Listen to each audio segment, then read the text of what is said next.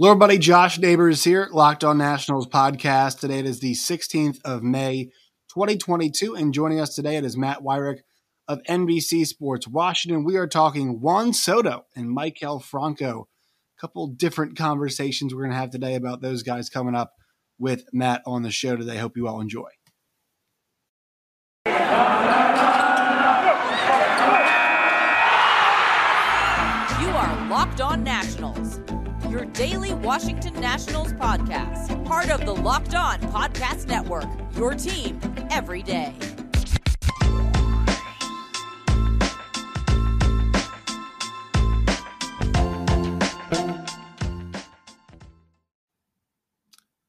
Once again, I am Josh Neighbors. He is Matt Weyrich from NBC Sports Washington. He joins us every single week. Matt, thank you for joining us. And first off, you were at two of the games this weekend. I have to ask, it felt like there was a bit more energy at the ballpark this weekend than we've seen in past for the Nats games. Is that fair? I'd say it was pretty fair. I mean, with the Astros in town, certainly fans are going to be excited. It was the first time since the 2019 World Series that the Nationals and Astros had played each other, and also Nationals fans' first opportunity to boo the Astros since the cheating scandal enveloped over that 2019-20 offseason. So they came out in full force and booed them mightily. Jose Altuve and Alex Bregman probably catching the most boos out of everybody. Although I will say, of all the announcements over the weekend, the man who was booed the most was Angel Hernandez when it was announced he would be behind home plate for Sunday afternoon's game. So while he wasn't part of the cheating scandal, he certainly doesn't have the favor of the Washington fan base. And look, every on misses calls, his just get a lot more attention. I mean, he's bad. Like he's not very good, but he had a couple really bad ones. The Yadiel Hernandez strikeout curveball. I mean, it was a decent frame, and those pitches that start high and go lower are always, in my opinion, the easier ones to frame, right? Because the glove is just kind of moving in that direction. And so if the catcher can stop it kind of on the way down, like in that spot, and not kind of have like the rebounding of the glove, they're in a good shape. So I get that one, but that's not surprising. That is not surprising at all that he got the big boos. I just think it's interesting. Somebody in our comment section was talking about, you know, how the two teams, like, their rosters are different. I mentioned this too. The Nationals had a long stretch where they were contending for titles. You know, I mean, I think the upshot of making the playoffs is if you make it, you can win, right? And the Nationals won a bunch of division titles from 12 to 19 and ultimately did win a World Series. The Astros have done a great job extending that window, right? They've had a really nice window, but you know, I know Springer is gone. I know Correa is gone, but they still kept a lot of that core around, right? You know, the Bregmans of the world, the Altuves of the world, the Gurriels of, you know, have come up, Jordan Alvarez's who have come up too. So they've maintained. Verlander. Verlander too. Good Lord. I mean, how good is he now? He had a bad day yesterday and he was still awesome. And so, you know, it's interesting to compare the two teams. Like, I think the Astros have done a pretty good job of managing that window and keeping it rolling in some ways. They're not even close to being the juggernaut they were before, but like, they're a team that's still really competitive, has done a good job adding pieces. It's just kind of interesting to contrast those two teams we just saw them play. Yeah, I mean, they've been in the ALCS, 5 straight years? I mean, yeah. It's a dynasty by every stretch of the word. I mean, obviously having a cheating scandal mired in the middle of it taints that overall reputation, especially when we look back in 5-10 years, is to kind of judge this overall dynasty and how it stands up against others. But, you know, they've been about as dominant as any other team in sports over the last 5 years. I mean, you know, you think of the Warriors making it to the finals 4 straight years. You think of the Patriots and Tom Brady, you know, having that run of AFC championships. The Lightning, the back Astros to back, recent memory. Yeah. They're still in it now this year too. They're still in it. Yeah. Just barely beat the Leafs. That was a great series, but that was a good series. You know, I think the Astros right now are, as far as current dynasties go, probably the best, or maybe the second best behind the Lightning in all of sports right now. So you got to really count them as a successfully orchestrated window here. You know, you could say the same about the Nationals, but ultimately when you only win one playoff series over an entire, or one, I should say, you only advance into past one year, you advance past one playoff series. You know, that's hard to call your team a dynasty, but certainly as far as regular season wins went, the Nationals are one of the better teams in baseball over that span. All right, so let's talk about some specific guys here, and Juan Soto is the first one. The one thing I've noticed is that he is, you know, he's still obviously really tough out. Like the word tough out applies to baseball, especially because, like, you know, that is the goal is to get him out. Not as difficult as it has been in the past.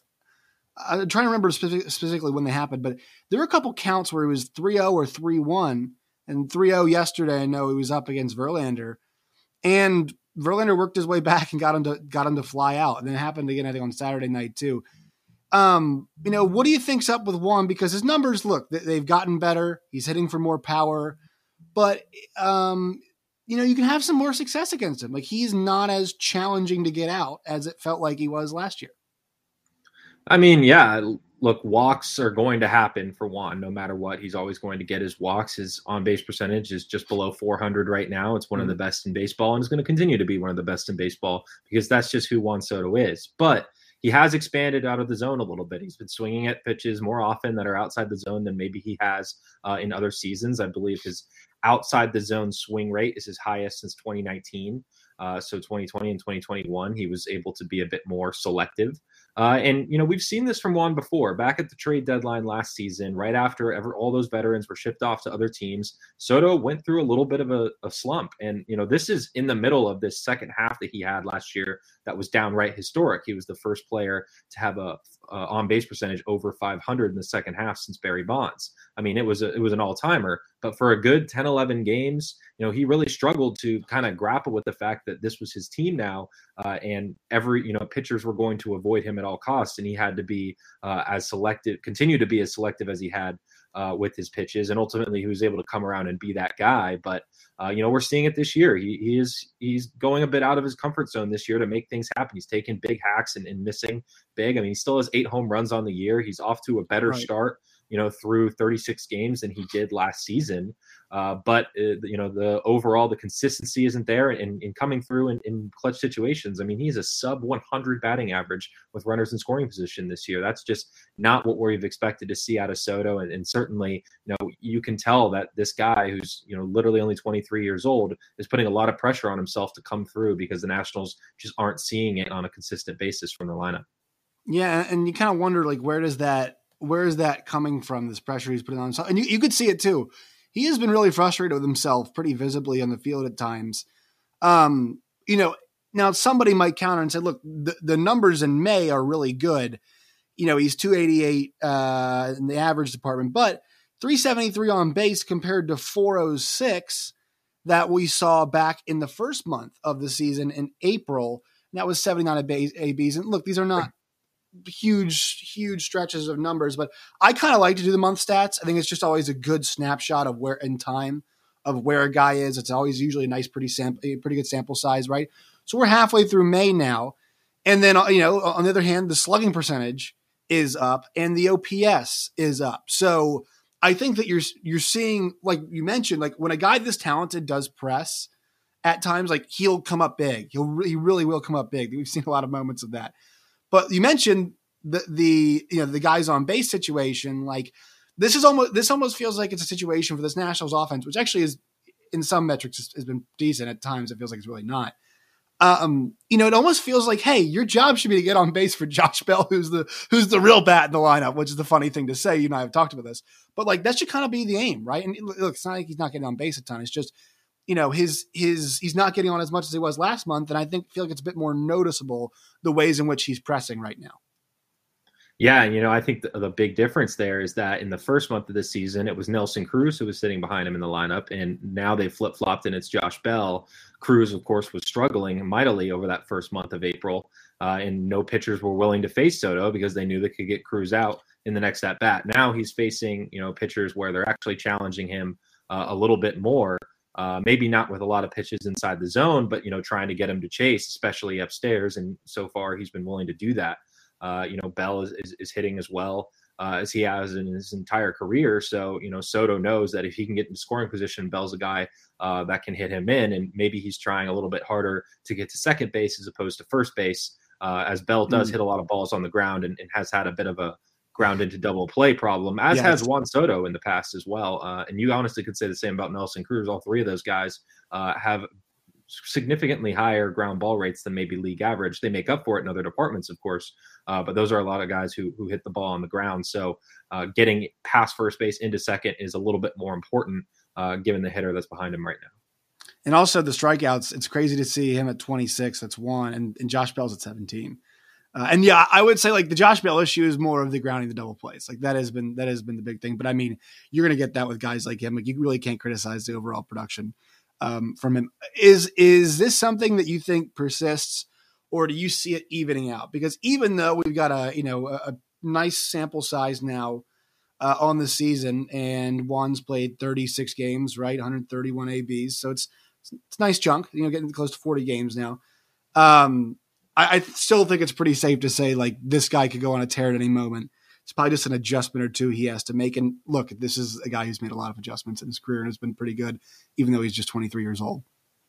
Yeah, I mean, look, over the first 2 months of any season where, especially in cities that are going to be a little bit colder over that first month or so, you're laying the foundation for your final numbers. I think it's important to note that in 2019, Anthony Rendon had like one RBI going into the final day of April. Then he had 10 RBIs in a game, and that kind of skewed his overall total for the month. But he finished third in NL MVP voting that year after just one RBI over basically the first month. I mean, you don't win MVPs in April unless you're Cody Bellinger in 2019, which I will say he basically won that MVP with his April and May numbers, and they were just so good. That even though he struggled the second half, they were just good enough to kind of carry him over Yelich that season. I think Yelich was robbed for his back-to-back, but that's just me. But, Soto, like I said, last year, he wasn't off to as good of a start OPS-wise or on-base percentage-wise as he is right now. So if he does, similar things to what he did in the second half last year, he's going to finish with even better numbers this year. And, Soto's going to win an MVP one of these seasons. And I don't see any reason why it couldn't be this one. I don't think that anyone outside of Manny Machado is really making a big case for the MVP so far. And, we'll see, if he can maintain that level of production and where Soto sits once that we get closer to April, September. All right, August, quick break. September, so. Oh, yeah, you got no worries. Quick break for word from our sponsors, and we'll talk about Maikel Franco. Today's show is brought to you by Built Bar. Go to Built.com today. It's Built.com, promo code LOCKED15. LOCKED15 LOCKED15. They have these new birthday cake puffs. They're delicious. I just actually got a few of them sent to me. They taste very good. They only have 150 calories, 16 grams of protein, and 9 grams of sugar. It's limited time at flavors, so make sure you guys go and get some now. Use the promo code LOCKED15, LOCKED15 LOCKED15 at built.com today. All right, so Matt, the one guy I want to ask you about is Maikel Franco, because yesterday he basically, he got himself to a point now where he is the second leading man on the team in terms of RBIs. And, I didn't say he's not an invaluable part of the offense, but he's a valuable part of the offense now. And so I don't know what the track is for Carter Kieboom coming back. You can refresh us on that. But this is not a guy you can just take out of the lineup. And also the defense, like at times has been like really awesome. He's had some tough plays at times, but like I would say the more glaring issues on the left side of the infield have come from Alcides Escobar more often than not, it feels like, compared to a Franco. If you disagree with that, that's totally fine. But I would say like, this is not a guy you can just take out of the lineup. At first I was thinking, okay, he set a nice bar for Carter Kieboom to, to maybe match. At this point, like, I don't know if you can take him out if he keeps up this well.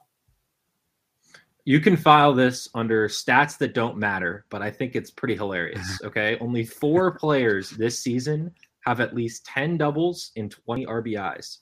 Those players, Bryce Harper, Nolan Arenado, Paul Goldschmidt, Maikel Franco. Talk about some company right there. I mean, Franco is not putting up crazy OPS. He's not drawing any walks whatsoever. He has nice pop. He'll hit the occasional home run, and they will go a long way. We knew this coming in.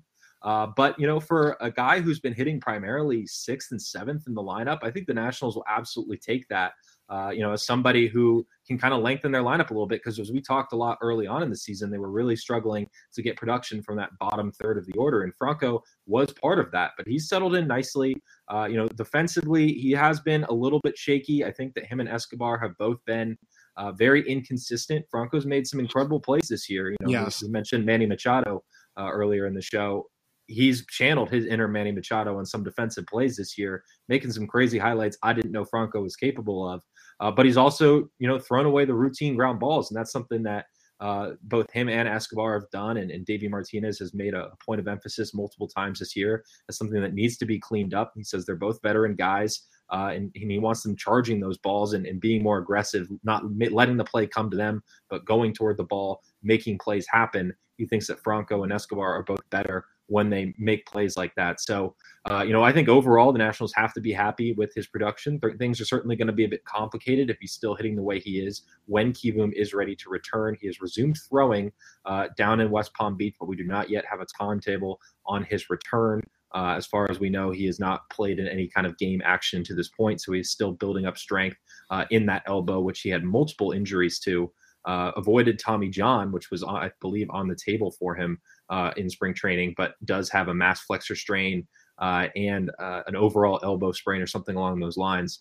So it was a pretty significant elbow injury for him, and he's still building up strength there. So I wouldn't expect it to be quick for him to come back. But like you said, it's going to be difficult to justify taking Franco out of the lineup, especially with how inconsistent this overall group has been. The bats are playing pretty well. I mean, the Nationals right. offense, it does score in bunches. They're undefeated when they score 10 plus runs in a game this year. So if there is any path to success for the Nationals, it's score 10 runs in a game.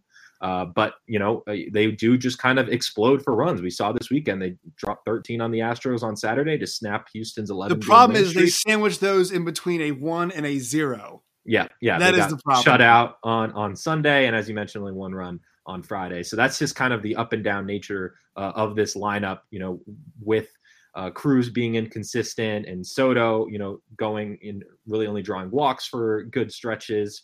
That's just kind of how things are right now. But this overall, the group, the numbers are pretty solid overall. They're second in the National League in hits behind only the Mets. So, this group can hit, but it's because guys like Franco at the bottom have just kind of all of a sudden putting together big performances. So, just put your, I know, people don't always love to do this, but put your managerial hat on. And this is specific for the Nationals. Like, what do you do when Kieboom comes back or with the injury, just think of, like, just playing this out. I mean, it's a weird situation, right? Because Carter Kieboom is the guy with more, I would say, youthful cachet in that department, right? He is the higher prospect. He is a guy the Nationals, although it hasn't been great, he's still just 24, right? So there's still plenty of time for it to work for him. Maikel Franco's a bit older. This is, probably as good as it gets for him, unless he goes to some other level that we don't know. It doesn't, don't know he has. Spin this forward. Like, do you think it's still the right move to put Kieboom in that spot and then, see what happens to Franco or try to move Franco? Like, what do you think is the right thing to do here? I think the nice positive thing here, and I mentioned this yesterday, this does give them options, right? And this is kind of what they wanted out of some of these guys is if they play well, it gives them options. Hey, we could hang on to a Josh Bell, and it's going to cost them more now because of, they're waiting. We've talked about that before. Nelson Cruz, right? D-Strange Gordon, I was never really too high on. I didn't really think that one was going to yield anything in terms of the trade department. But Maikel Franco was the other guy. He was a guy I kind of looked at saying, with his pop, with what we know he could do, maybe he finds a nice home here and becomes a valuable asset around the trade deadline. So I think the positive here is that they've got options, but it's an interesting question. You have to think, like, if this does persist, what do you do? The team's not going to be winning games, so maybe it's probably smart to go back to Kieboom, but also, you might want to see, hey, should we bring Franco back for a year or two, 1 year contract, kind of cheap, and stick him back there? I think there's a few ways to go here.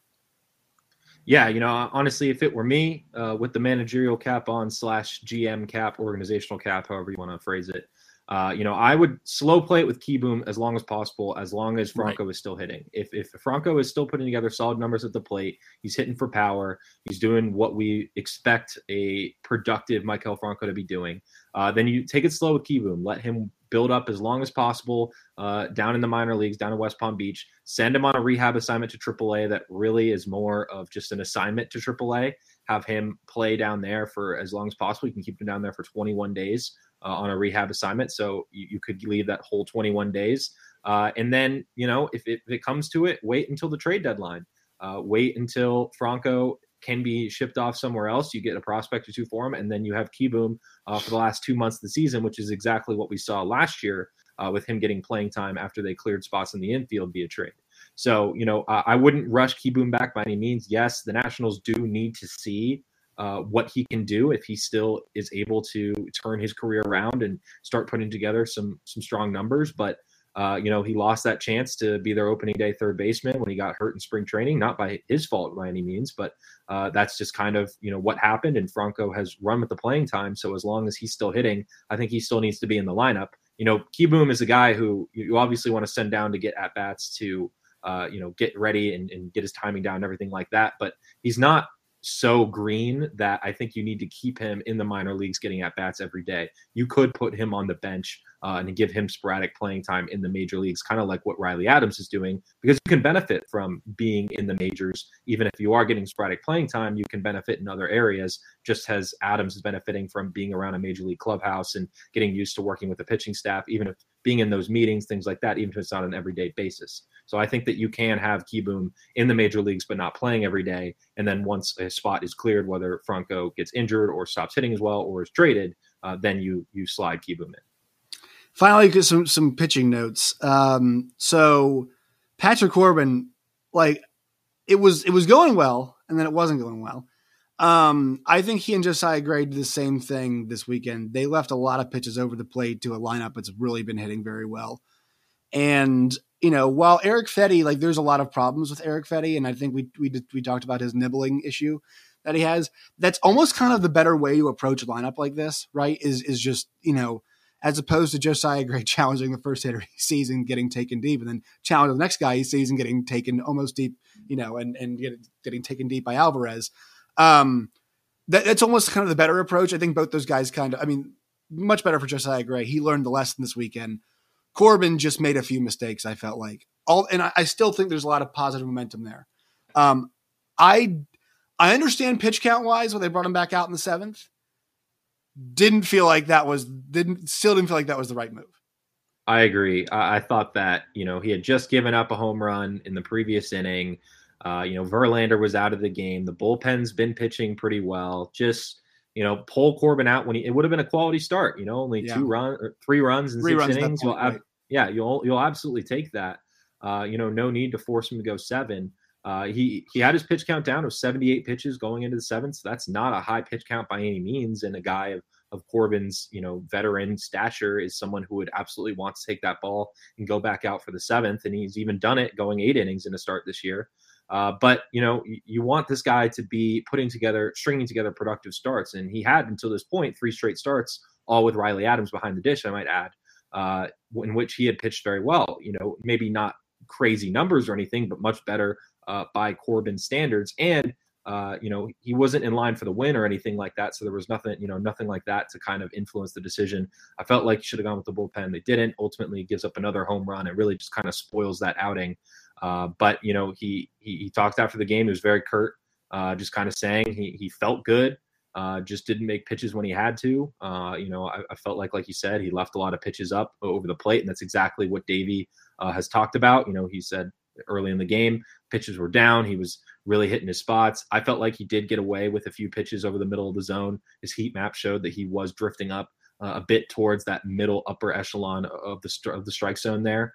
But overall, you know, I thought it was a solid outing for him. And then he just kind of fell apart at the end. That was tough for him. He can continue to build and do well moving forward, but certainly a bit of a step back from the trend that we had been seeing. All right, one more quick word from our sponsors. We'll get you out of here. Today's show is brought to you by Rock Auto and RockAuto.com. It's the best place for affordable parts for your car or truck. When you guys go to rockauto.com today, make sure you all let them know that Locked On sent you. They are an auto parts online shop and serving customers for 20 years. You'll spend 30, 50, or even 100% more at a chain store or car dealership than you would at rockauto.com. So go to rockauto.com today. Amazing selection, always low prices, all the parts your car will ever need. That's rockauto.com. All right, Matt, what are you working on now, and where can people find you and your work and all of its variety?